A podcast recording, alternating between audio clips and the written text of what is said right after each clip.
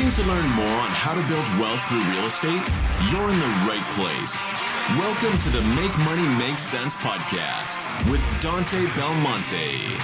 Each episode, we have the privilege to bring you a professional in the real estate world, one that will help you become a top investor, whether that's a passive role or managing the day to day. Let's jump right in.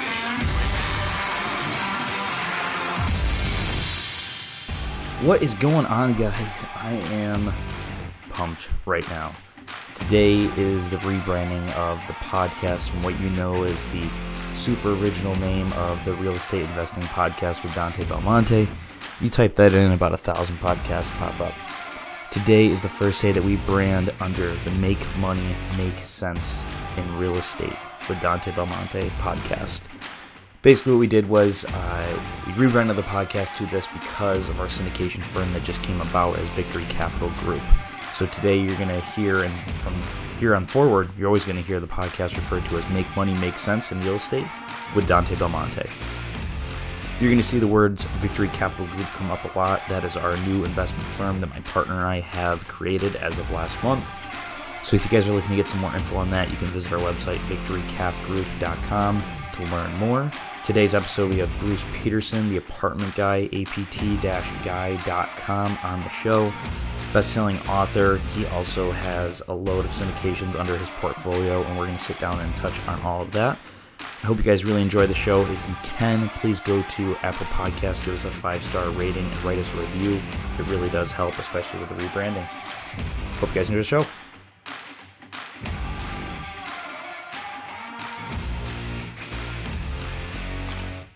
All right, everybody, welcome to the podcast. Today's guest, we've got Bruce Peterson with us, author, syndicator, investor.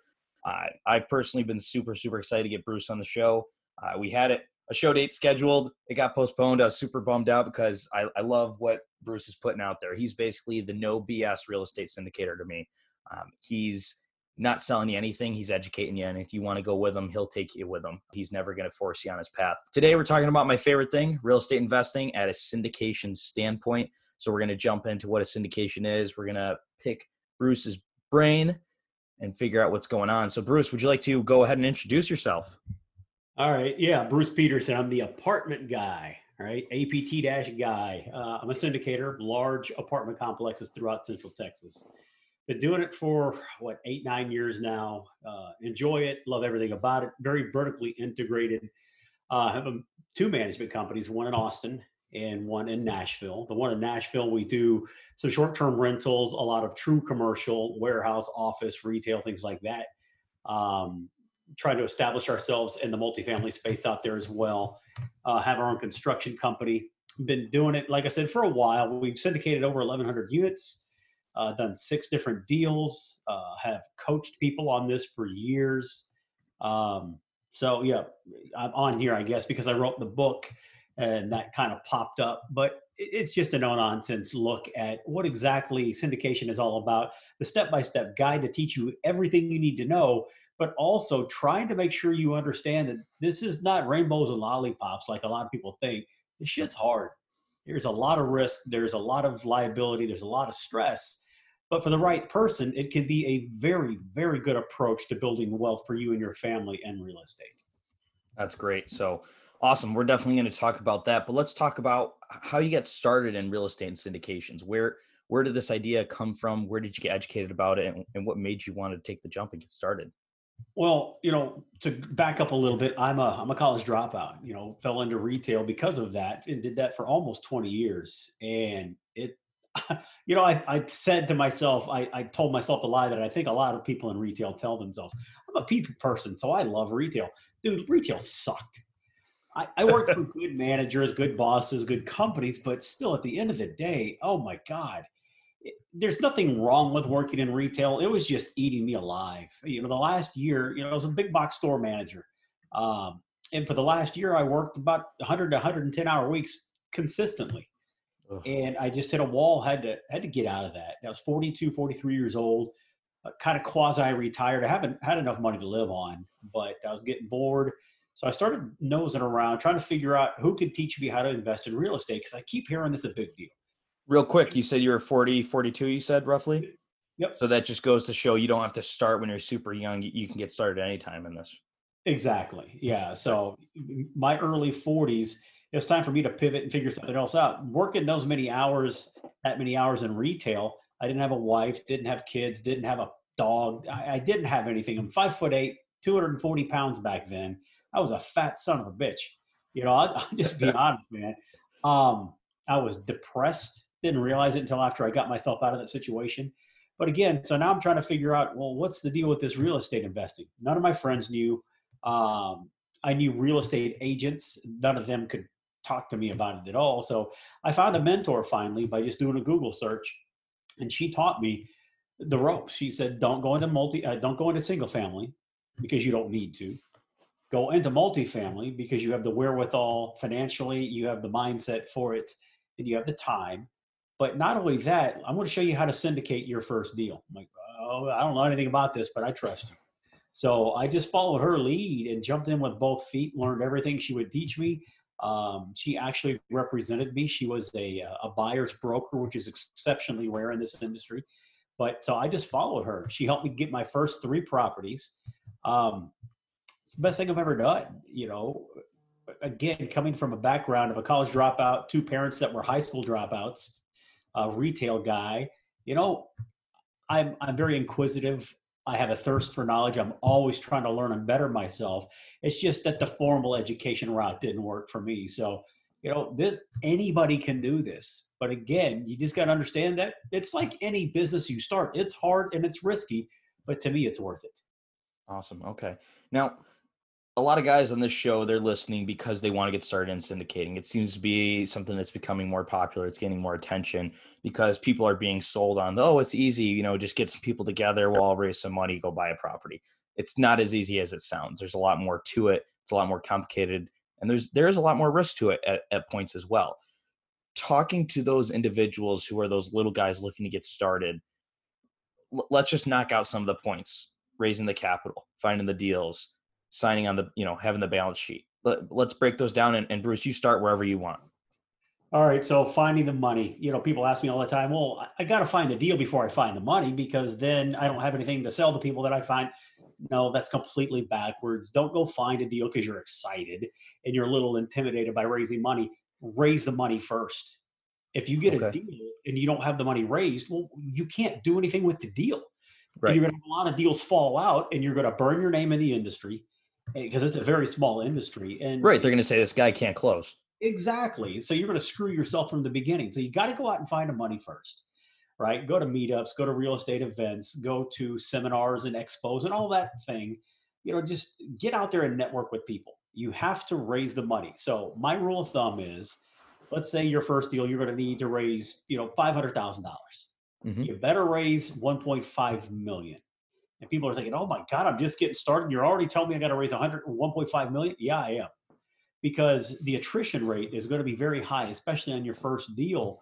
They're going to know, like, and trust you, maybe. But by the time you have the initial conversation, you build a relationship with these people, and then you present them with a deal, maybe three to six to nine months down the line.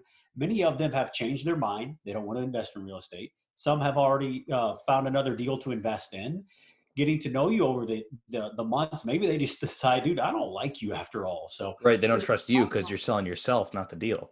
Exactly. So there's all kinds of reasons people won't come through at the end with the amount of money they initially told you about. So you better triple raise. I used to say double or triple. I'm leaning more toward triple. You're trying to set yourself up for success because if you go out there to raise money for a deal that you find and then at the last minute you figure oh my god you know eight of the ten people fell out. Well you can't go raise any more money likely because you have to have a pre-existing relationship with these people. If you meet somebody today at a meetup and send them your deal tomorrow, that's against the law. You right, depending on how you file with the SEC. Substantive relationship with them, right? You can't just have met them. You have to know them. If you file a 506B, right? And that's getting a little deep for a lot of people on the podcast, probably. But that, you know, I go into it in the book. Uh, a good syndication attorney can explain all that for you. Um, so yeah, you got to raise the money first and then go find the deal. So that that's the most fundamental piece. Let's let's touch on that raising money aspect because there's two things that people have issues with no matter if they're doing small multifamily commercial or large buildings. It's either i can't find the money or i can't find the deal. Let's let's break down that i can't find the money. How do you find the money? How did you find the money? How did you get started? Well now it's you know this self-sustaining engine because um, yep. i've done it for a while. Um, won some awards doing it but at the beginning you just got to find people connect with them first thing i would say probably don't reach out to friends and family do it if you want, but most friends and family are going to tune you out. They're going to giggle at you. They're going to not trust you. You go, oh, yeah, this is the next harebrained idea you've got, or whatever. They're not open to what you're trying to do. You need to go to places, these meetups and REIAs locally, where people already have the mindset that real estate is the way and this is what they want to do. So don't try to convert people that maybe not be convertible. Um, I started a meetup at the very beginning back in 2011 and it started out with me and one other guy we met at starbucks every other week and that grew over about a three to five year period it grew to about 300 people so my first deal though it took about nine months from the day that i started the meetup until i got a deal under contract but that was more than enough time to get to know a lot of people very intimately we would boat and barbecue and drink together and we got to know each other very well so even though i didn't have any I didn't have a track record. I had no experience. They knew, first of all, that I was being educated. I was working with a coach, and I was willing to listen to that coach, and um, that they liked and trusted me. So you know, it worked out for me by starting that meetup. That was that was my big key right there. Going going to the meetup. So I host a meetup as well. I actually just had our first meetup in person since COVID last night. Um, pretty good turnout, 22 people, I'd say at our new office, our first time location. What are so two things with the meetups? One, where where are you advertising them, and how are you getting people through the door that want to take a more passive approach? And what are those topics that you're talking about at each meetup? How do you structure those for someone that's looking to start a meetup, or even pointers for myself? How can I get more passive investors in those seats? So I'll just give you my real story. I didn't go into it with yep. some big grand scheme. I didn't know what the hell I was doing. I just thought, shit, let me, me and this friend of mine, VJ, I said, hey, let's just get together and talk about what we're learning over the weeks because we're both trying to learn real estate investing. Great. Mm-hmm. So I call it a meetup because it, it had the structure of a meetup, but it wasn't right. on the .com platform. But then every time we would go to an expo or a REIA or somebody else's meetup, we would meet other people, say, hey, we meet every other week uh, at Starbucks you want to join? We just sit around and talk real estate. I didn't have a format. I didn't have an idea. I just liked learning about real estate, talking to other people that were learning about real estate. And what I found is probably 70 to 80% of the people I was encountering at all these other meetings and meetups, they only wanted to find somebody like me to invest their money with because they didn't want mm. any part of trying to run this thing. They had a good job that they liked. They may have been retired. They didn't want to give that up. They were maybe a stay at home parent. They didn't want to give that up. They were just looking for somebody like me to invest in. So we've started uh, since a second meetup. I've turned the first meetup over to one of the guys that was one of my first investors. Um, gave him the mailing list, let him take over, and I started the second one. This one, I had an idea. I okay, I wanted to be different. So what I've just like the book, I'm teaching everybody how to do a syndication for the price of a book. That's it. And so at this meetup, the, uh, the idea was I had to do something different than everybody else. Everybody and their damn brother has a meetup now. Yep. What can I do different? We educate at this meetup. I awesome. control the meetup almost always. Most of them, it's an open forum. You'll have lots of guest speakers, and we do do that. But you know, out of the 12 month year, about eight of those, eight or nine of those months, I am leading the thing because I have a specific class I'm going to teach that day on one next step in this process. Yep, that's but great. Even though it's geared towards syndicators to be, there are still a lot of people that will go in there and go, "Oh, holy shit! I don't want any part of this, dude. This is hard. I don't that's have a time." Lot, yeah. A lot of them turn into investors because, again, they've gotten to know me personally. They've gotten to trust me, like me, and have confidence in me. So anything you can do to become kind of a, an authority, an authoritative voice. Yep.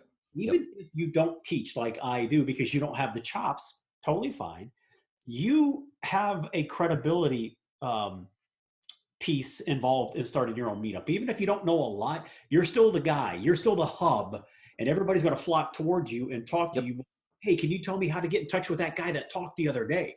You are the center of their universe at this point. So it, exactly. it's credibility builder.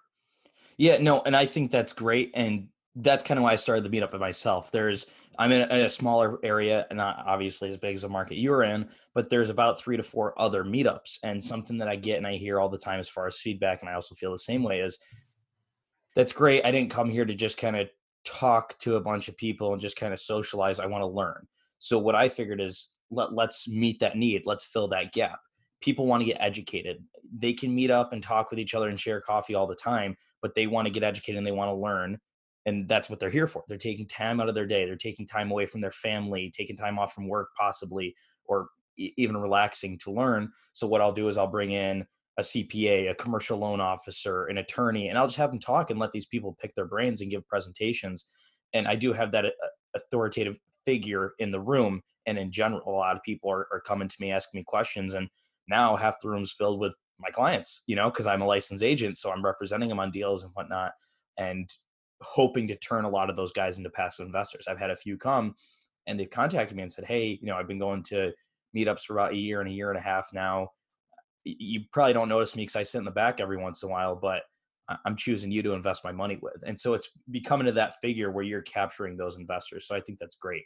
Um, Bruce, what other avenues would you say you take for raising capital? Obviously, it's like recycling at this point. You probably have reinv- investors reinvest you with referrals, but on that beginning stretch, was it really just the meetups? It was really just the meetups uh, and just trying to be involved in all the other avenues that I could, not just my own meetup, but try to right. be involved everywhere I could. I'm the guy that I jump in with both feet and I learn everything about everything I can about the thing I'm trying to figure out. I just yeah. obsess about something. If I figure this is real, this is the thing, so I just jump in with both feet. There's a local group here that uh, I would I was starting to go to and listen to what they had to say, listen to the speakers they'd have come up. I would always get there before everybody. I would always stay after everybody left and just hang out with the organizers and just get to know them. And uh, it was actually a company, and it got to where I became like the unofficial mascot. People would walk up to me at the meetup or at the meetings and say, "Hey, uh, you work here? How about like?" I don't work here. No. Oh, I see you all the time. I assumed you work here. So they just got comfortable with me because I was always involved. I was always trying to help other people. I was always talking and trying to, uh, you know, explain my journey as I went. So that's what most of it was, is just being hyper involved, uh, going to any and everything. I'm the guy in the room at a party. I'll be talking to somebody and there'll be somebody behind me, and all of a sudden I'll hear my name say, Bruce, you want to do it? Yep, absolutely. And then I'll have to turn to them and say, okay, well, now what are we doing? Right. I'll always jump and say yes, unless it's you know in danger of my life or something. I'm always saying yes, always, always, always. Yeah, and that, and that's in turn how you turn into that investor magnet. Um, another point that I just want to touch on real quick, that I think is important. There was a, a young lady at the meetup last night, and she asked the question. It could, wasn't even something we were talking about. I was giving a presentation on how to increase NOI for property. Um, she said, "Well, how do you raise private money and, and, and hard money?" And I just kind of laughed because I hear that question a lot. And I just said, "You need to tell everyone and anyone what you're doing." You know, I'm a real estate investor. I'm looking to invest. You need to, when people think of real estate or investing, they also need to think of you in their head, and they have to say, "Oh, well." oh yeah, I'm you know thinking about doing real estate investing. Bruce Peterson. Why did I just think of that? You know, it, it just they kind of go hand in hand. Um, and when people ask too, when you're getting started, you know, okay, how many deals have you done? And if you haven't before, oh, I personally haven't done any, but I've got this phenomenal team. And start piggybacking off your team. My SEC attorneys, you know, they've syndicated over 10,000 units. You know, my my real estate attorney, how many transactions he's done. My commercial lender, uh, start gloating about the property manager, and that will give someone much more incentive and much more comfort to say, okay, there's some experience and uh, some good track record behind here.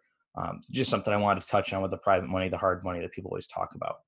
Well, um, and I think a lot of it too, yeah, start throwing out the people that you're working with. But the biggest person I think for a credibility piece is, you know, and trust me, I'm not asking to be anybody's coach or mentor, but find a coach or mentor that has done it and hopefully is doing it and been successful at it because they're going to shorten your timeline to success. They're going to, you know, keep you from making a lot of the screwed up mistakes that they did. But now you can say, hey, yes, this is my first deal. I haven't done one yet, but this is the mentor, the coach that I'm working with. This is their track record. This is the yep. success they've had. So, you know, if you can get across to them that I'm working with very smart, intelligent, successful people, and I am going to listen to these people, that'll go a long way too. Right. And, and didn't you exercise that yourself right off the beginning, like you said? Of course, yeah. I found somebody, and I just list put my life in their hands financially. Remember the day before I was going to close on the first deal that I did as a syndication, um, I called her. I said, "Hey," um, uh, she goes, "What's wrong?" I said, "I don't know what the hell I'm doing. I'm taking over tomorrow on a multi-million dollar asset." She starts laughing like that. Yeah, yeah. Oh, and she goes, "Dude, it's okay." I'm like, what do you mean it's okay? I have no idea what I'm doing. Goes, but I do and you have always listened to me. You're there. You go. You're catching on. You're grasping everything. Just continue to do what you're doing. Keep listening to me, taking my advice, and, and it's going to be fine. And I hung up. Try not to hyperventilate. I'm very confident, but when it's something that new, that big, with four or five hundred thousand dollars of other people's money in my back pocket that I have to guard with my life, Yep. It's a little nerve wracking. So, but it, it worked out. I listened to her and it all, it all worked out well. That's great. No, I, I like that a lot. So something that comes up in question a lot is the balance sheet or the high net worth investor that's signing on the loan for you on that first deal. How did that look for you? Were you in a, a liquid or were you in a, a, a higher position where you could sign on the bank balance sheet for the loan, or did you get a loan guarantor for that? Yeah, so I'll just be flat out honest with you, right? You kind of need money and, and credit to get started. All these programs say no money, no credit. You yeah, it can happen. the gu- the gurus, right? Part, yeah, that shit just doesn't work. Again, it can, but it's super difficult. So um, when I started out, I had four hundred thousand dollars. That was my net worth, maybe five, somewhere in that area. Mm-hmm. Um, and my first loan was one million one hundred thirty-seven thousand five hundred dollars. I remember it exactly. Yeah, that's not, not what my net worth was, right? And for your first deal, you need to have net worth equal to or greater than the loan.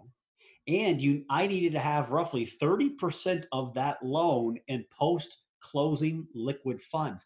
I didn't have either of those, right?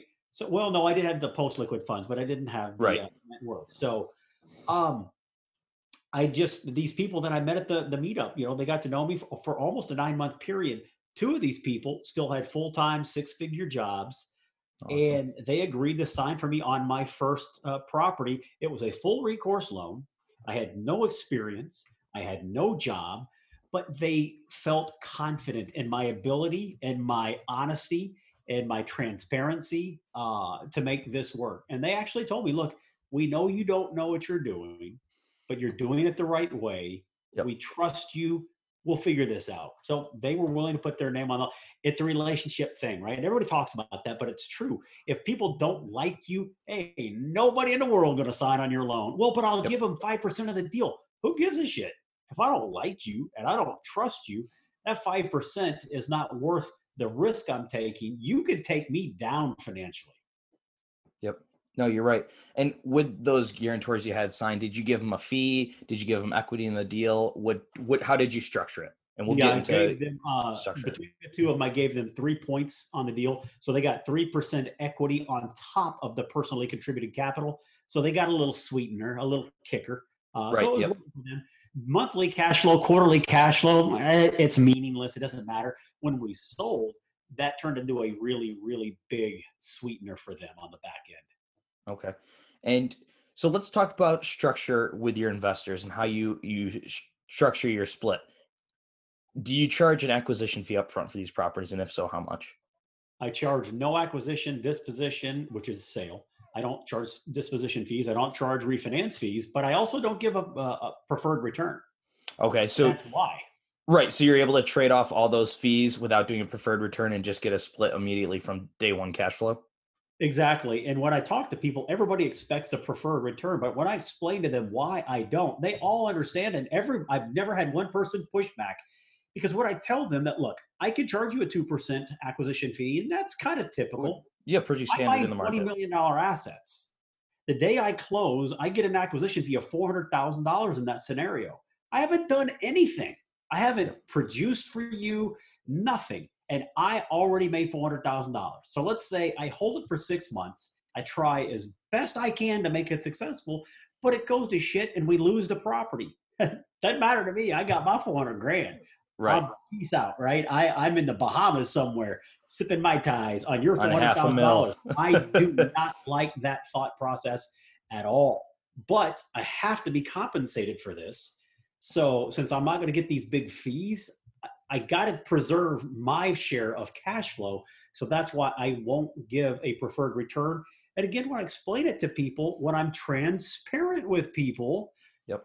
all understood because I live on cash flow. I don't want these huge chunks of money. First of all, not only have I not performed for it yet, but secondly, for taxes, oh my God, that's a hellacious tax hit, and I don't want to deal with that either. Right. So you're saying from a cash flow perspective, you're able to use the tax benefits to shelter some of that cash flow versus you can't really shelter that acquisition fee, correct? Right, because the one-time acquisition fee, that's ordinary income, and you're going to be taxed anywhere from 20 to 40% on that. When I roll it into a distribution instead, then you know, we don't pay taxes usually for about the first three to five years of ownership because there's so much depreciation. Cost segregation up front. in my pocket, but I'm not having to pay taxes on it. Okay. So so that's interesting and I don't hear that a lot and I want to make a big deal about that. So you're saying you're not taking an acquisition fee up front to pay ordinary income on, therefore you can use it as stronger cash flow too and I'm sure because you're not tacking on a $400,000 or, or 2% acquisition fee up front, the cash flow is probably a little bit stronger on the property because now you're not having to come up with that $400,000 up front as part of your down payment or your uh, equity you needed in the deal. Um, I really like that approach. So yeah, if I'm going to charge an acquisition fee, I got to raise that from these people. So yeah, there, there's more money in the deal now. So I'm raising money from them to put straight directly into my pocket. So it does lower your returns. Um, on a $20 million deal, it's not making a huge difference, but it is absolutely making a difference. And the way I structure my promote. So let's talk more about the, the preferred. Yep. A preferred return, let's say I have a six pref, right? A 6% preferred return Mhm. the investor gets all 6% before I get anything. If I deliver an 8% return, I get my promote or my split on that extra 2% only. The way I do it, I get my promote or split, that 80 20 split or that 70 30 split on the whole 8%. And that, again, I pay my bills with cash flow. So that's why I wanted it that way. But also, I structure it as not an override. I structure it as additional equity. Now, when I say an override, let's say I'm doing a distribution for this Mhm. quarter of $100,000 and I have an override of 20%. What that means is before I send out the $100,000, I'm going to take 20% off the top for my override because I'm I got to get compensated for doing this. Yep. Remaining 80%, everybody gets their pro rata share of that 80%, that $80,000, right? So the way I do it, it's actual equity. So the day that we close the deal, I assume 20% of the equity. That's important for two re- well, one main reason. It has to do. This is going to get way, way, way up here probably for most people, and that's fine. Right. But we'll touch on it. Yeah. It good has to do with depreciation. if I have an override, I only get my pro rata share of the depreciation based on how much money I contributed. If I take it as equity instead, you know, let's say I contribute 5% of the deal and I have a 20% promote or split. If you combine those two, that's 25%. So I will assume 25% of the deal the day we close. So now I get 25% of that depreciation expense. Where if I only did it as an override, I only get the 5% that I personally contributed. So there's a huge benefit to the syndicator. It doesn't make any bottom line difference to the uh, investor for the most part. Right. So it's just the way I structure it from a taxation and a bookkeeping uh, standpoint. But also, if I take it as equity on the front end, that is considered compensation if I don't pay for it. So if I don't pay for it, just like an acquisition fee, I have to declare all of that booked income the day that I book it. However, if I will say I will buy 20% for $1,000, I have paid something for it. I have established a cost basis. So now there's not a big chunk of taxation on the front end. So there's lots of ways to structure this. Your syndication attorney will teach you how to do all that if they're good. So again, this is a lot of information. It's way over most people's heads, but that's okay. Uh, just know that stuff's out there. There's different ways to skin a cat, and your attorney will walk you through it. Yeah, that's great. And and taking those tax benefits face forward to secure as much income. Now, let's say you do have a six or eight percent preferred return on the property, and you don't have. Uh, well, let's say you don't have a preferred return, but you're getting eight percent on the property, and that's what you projected. Anything over that, let's say ten percent, are you putting that buffer of two percent away as for reserves, or how does that look, or do you have the reserves already calculated in what that 8% return is going to be. We have the reserves sense. calculated. So okay. my reserves will always be one to two months of expenses, including debt service. That's always my reserves. I don't ever come below that. And then let's say two or three years into ownership, I decide, hey, we want to put in a new playscape. It's going to cost 50000 And so, yes, I will withhold some of that distribution for, you know, the next four to eight quarters, whatever it takes to save up that money to go out there and pay for that uh, for that playscape. So that's how I handle that. But most of that, uh, all those big rehab projects are going to be handled in the cash raise up front. Okay, and when you're talking to these investors and you're showing them that there's no preferred return because it's not like they get their return and then you get the split therefore after it's just a straight like you said 80 20 or 70 30 split how are you explaining them or, or telling them what the projected returns are going to be on this project if there's no preferred split or preferred return. Well, it's, it's a lot easier for me to figure actually because the preferred, is, yeah. I got to show them, okay, you're going to get 6% projected. Remember, er, that's important yep. too. No guarantee yep. it's a projected return of 6%. And then you got to take the remaining 2% and split that up 80 20, and then you got to add it to their 6%. So then you got to do all the math, and that's fine because I've got built into spreadsheets. Yep. But mine is easier. If we get an 8% return, you get 80% of it, I get 20% of it. I Very show good. them the property return, then I show my promote or my cut. Yep. Remaining that they get their percentage of, and then I show them what the passive or the limited partner return percentage is projected to be. Awesome. So real simple. It's a eight percent return. You're going to get the twenty percent. They get the eighty percent, and you just do the math to tell them what that eighty percent of the eight percent is. Exactly. Yep. Awesome. Okay. So if it's an eight percent return, they get eighty percent. They're going to effectively have a six point four percent return because they're right, going exactly twenty percent of it. It's like Shark Tank, right?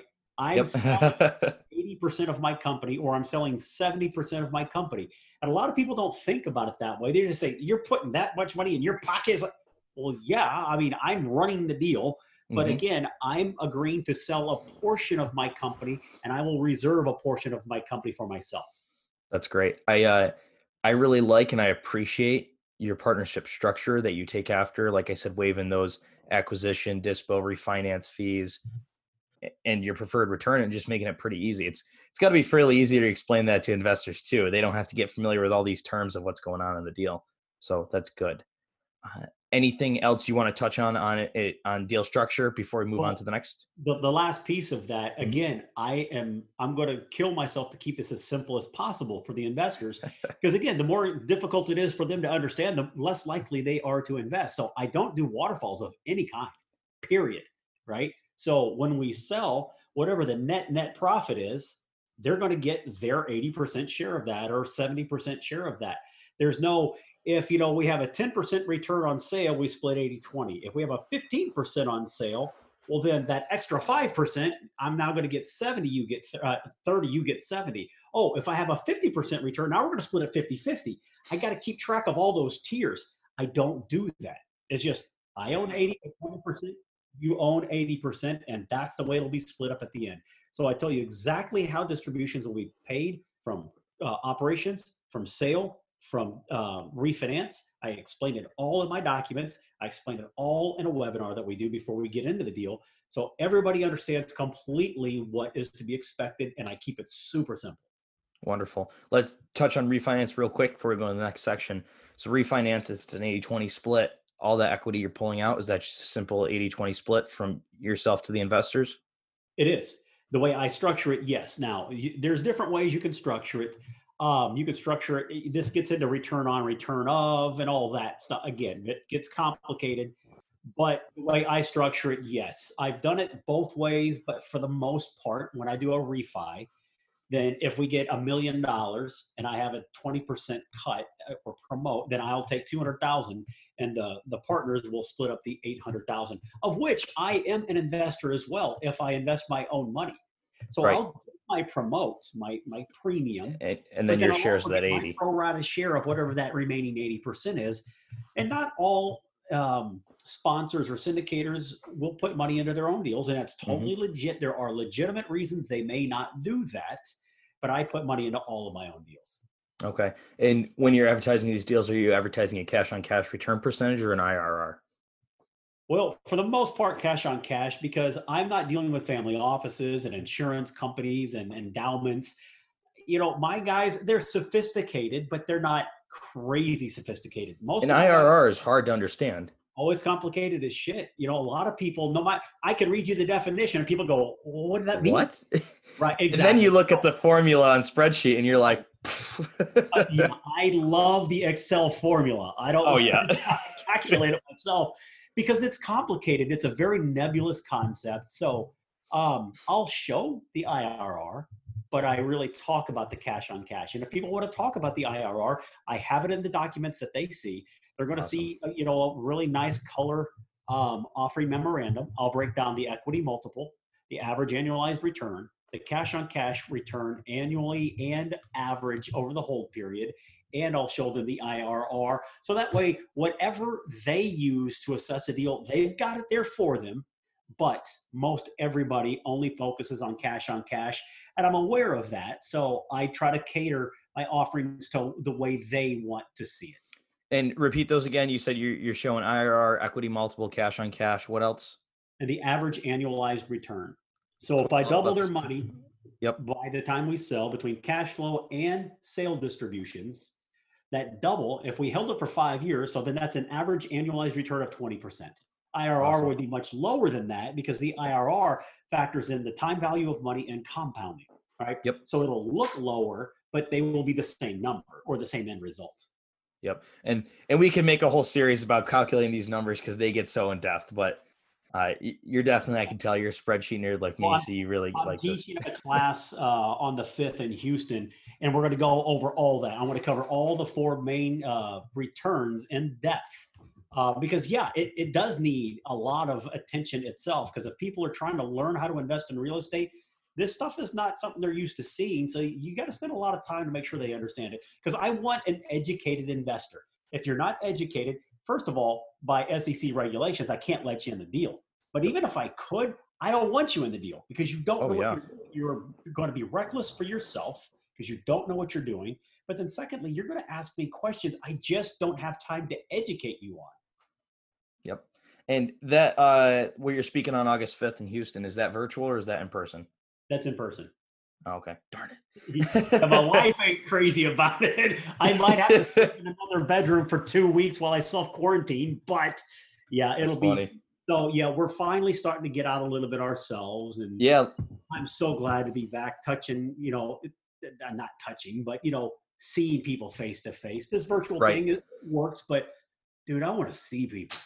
That's why I was so excited. So we just got done with our brand new office, and last night was our first meetup since COVID and in the office. So I was just super excited. I was super happy to see people. They're walking in, and I'm like, "Are you shaking hands? Or we fist bump?" You know, or like they're like, "Oh yeah, we're shaking hands." You know, it's just Yeah, that's how we are as people. Very respectful of what they want. If they want me in a mask, well, shit, I'll wear a mask. If Yep. you're not big on the mask, I won't wear the mask. We'll keep our six to 10 foot distance, maybe. So, yeah, I try to play to what they feel comfortable with, just like Yep. all my staffs. I have my own management companies. I just walked on site earlier today and welcomed a new employee. And I told them, look, when I come in here, if you want me to wear a mask, I will wear a mask. If you don't require me to wear a mask, because this is your building, guys. You work for me, but this is your place. I love So that. I love that. Trying to do what they feel most comfortable with. That's great. Let Let's touch on that because that's something I had here that I wanted to talk about. When did you feel it was a point that you need to incorporate in-house property management? In-house meaning your own entity for the most part of property management, because I know that's something you mentioned that you do. From day one. But Day one. on Wow. that first property, I have no experience. We're going back to that. I have no experience, no track record. And the bank knows that I have an experienced coach, but they also know I'm the one having to do it. Bruce, you Right. have no experience. I am never going to give you money and let you manage it yourself. So you're going to have to hire a professional third party management company. Okay, great. So I did that. But the loan docs didn't say you have to have that person for three months or six months or nine months or for the entirety of the project. Just a separate entity, right? So after six months, I got my feet under me. I felt confident. I was, you know, pretty secure in what I was doing now. So I let them go and I took over management right then and I chartered my own management company. So that was back in 2012. Okay. And and how many people did you hire for your management company when you started? Was there a, a group one by one? That's a, thank you for asking that because people are confused here. I'm an entrepreneur you know, an entrepreneur of a startup, you wear every, I'm about to say a bad word, you wear every fucking hat. And if you're not ready true. to do that, unless you're Daddy Warbucks and you can put away $500,000. It's true. It's so true. You're going to run it all. There's a guy I know that lives in. California, and he said at a public forum that I was speaking at, and he wasn't coming after me. He wasn't, you know, but he had a different view. He said, Yeah, uh, management company's fine and all, but you can't be profitable until unit 300 to 400 units, something like that. I was like, no, that's bullshit. No. I am profitable from day one because I don't hire anybody. Yep. I hire people for the property, but that doesn't come out of my management fee. That gets paid by the property. Yep. My management fee goes all in my pocket at the beginning because I am the the asset manager. I am the uh, regional manager. I am HR. I'm the CFO. I'm the CEO. I do everything. Now, if you're a person that wants to start a fully built out company, totally fine. But yes, you're not going to break even for hundreds and hundreds of units where I'm going to make money day one because I'm willing to put in the hard work to do it.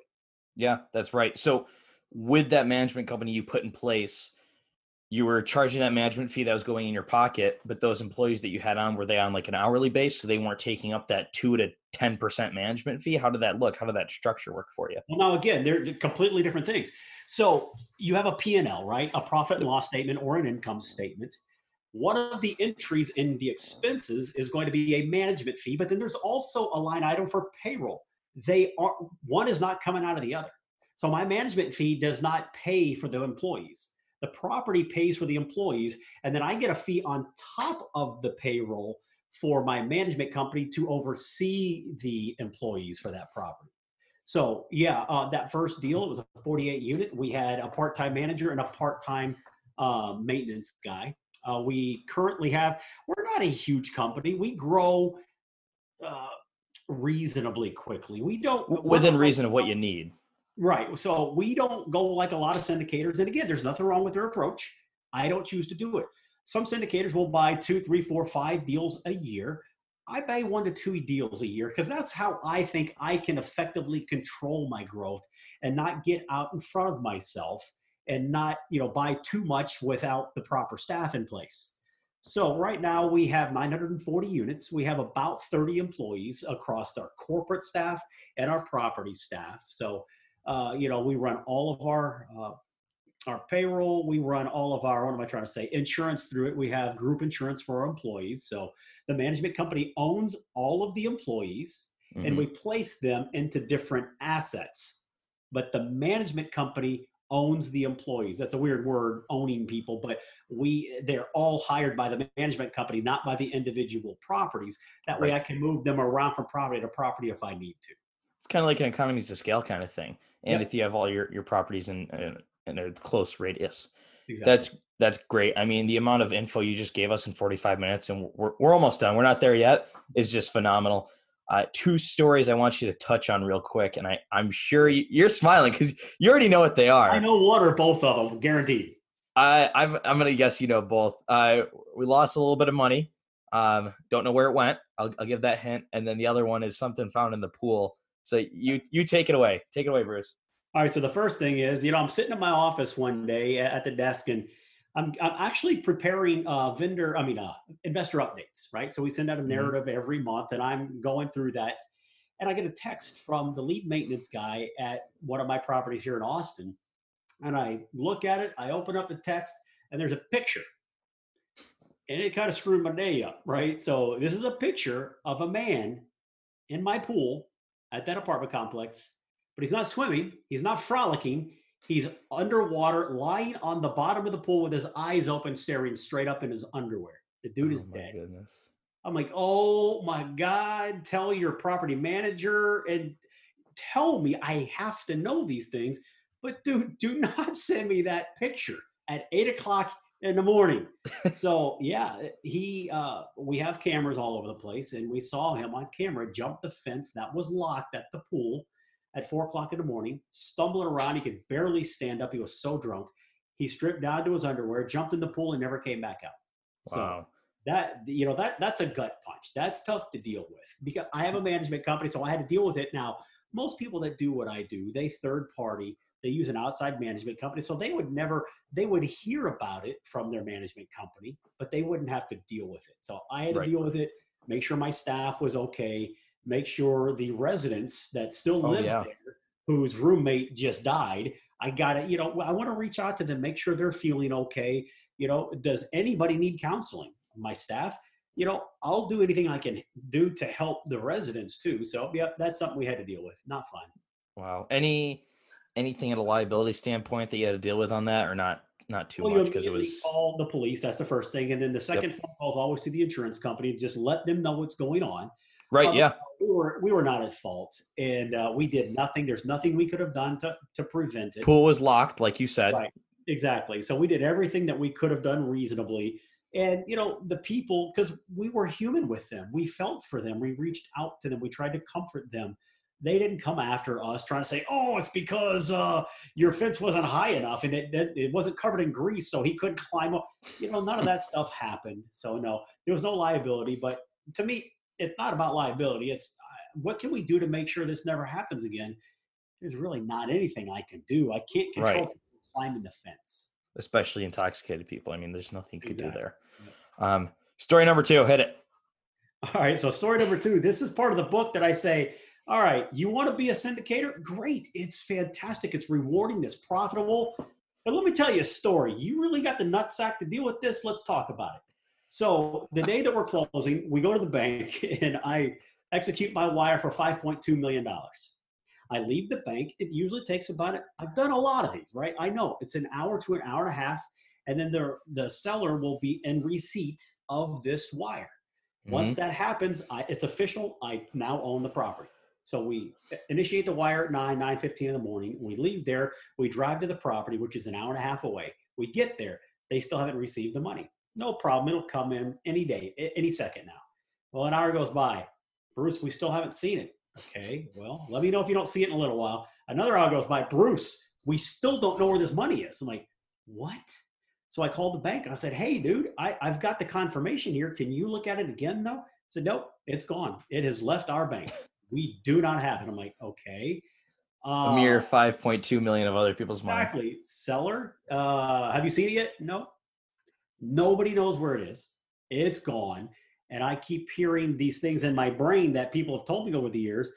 I'm freaked out that somebody has intercepted our wire and has confiscated our money and has just ridden off in, on, into the sunset with all this money. So the end of the day comes, we still don't have the wire accounted for.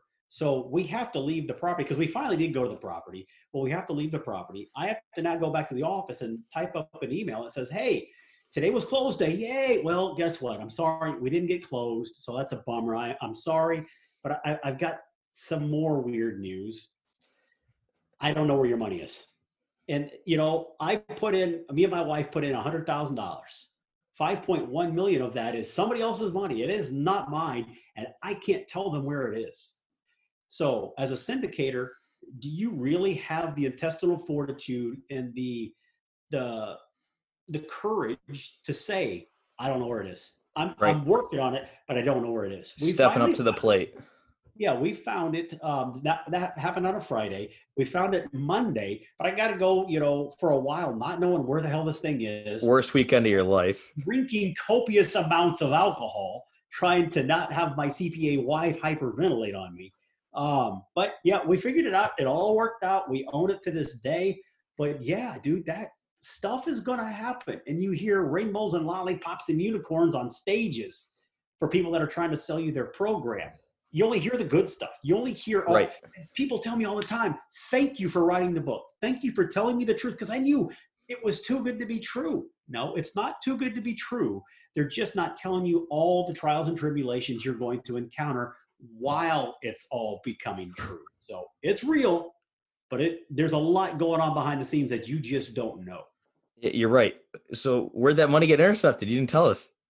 So what happened? So OFAC, OFAC is a division of the Treasury Department, I believe, and their responsibility in the government is to watch wire uh, wire transfers. They're trying to combat money laundering to support drug cartels and terrorist organizations. That's the reason they exist. So what they did is they come in and they see the wire come into the Federal Reserve. It sits there. The Fed says everything looks okay, you know, documentation wise. Well, now OFAC is going to come in and say, okay, who's the sender, who's the receiver? Let's compare those names to a list of known bad actors internationally. Well, when they ran the name of the apartment complex, it hit. It was the name of a known drug cartel in Colombia. So they immediately go, Oh, is this drug laundering, money laundering? What is this? So they grab the money. And there is no customer service department in the US government. They don't go, Hey, Mr. Peterson, we have your money. This is why we have your money. These are the steps we're going to take to make sure you're legit. They just take it. Yeah, They don't tell anyone. Two weeks with in which they can that they need to conduct their investigation. So they could have sat on it for two weeks. Luckily, we figured it out within you know the next business day, and everything was okay. But uh, yeah, that's where it went, and we finally got it back. So it all worked out. That's awesome. I love it. Okay, well, we are going to switch over to our last segment of the show. It's called the Curious Cues. I'm going to throw some questions at you, and I want to get your answers on them. Okay. First question is your favorite podcast you like listening to? You know, it's not even real estate. It, it used to be all the real estate stuff, Jake and Gino, Bigger Pockets, all that stuff. But now, honestly, I found one called um, Build Your Network with Travis Chappell. It's an incredible, it's my favorite podcast easily right now. You know, he talks to people across every kind of different, you know, business discipline. And the, the theme of it is, you know, you are, um, your success is directly tied to your network. And he talks about building your network. So that's my favorite one right now. Awesome. I'll have to check that out. Favorite book you enjoy reading? Well, right now I'm reading Dare Greatly uh, by Brene Brown. Really, really good. Uh, she's a, a therapist, uh, a psychologist, maybe, um, but learning a lot about vulnerability, uh, empathy, and that stuff. One of the best books that uh, there's there's the foundational books. Everybody's read Rich Dad Poor Dad, so I try not to say that much anymore. Thank you for Um, not being cliche. Exactly. So some of them th- that I really liked, I, I read uh, Grant Cardone's uh, Sell or Be Sold.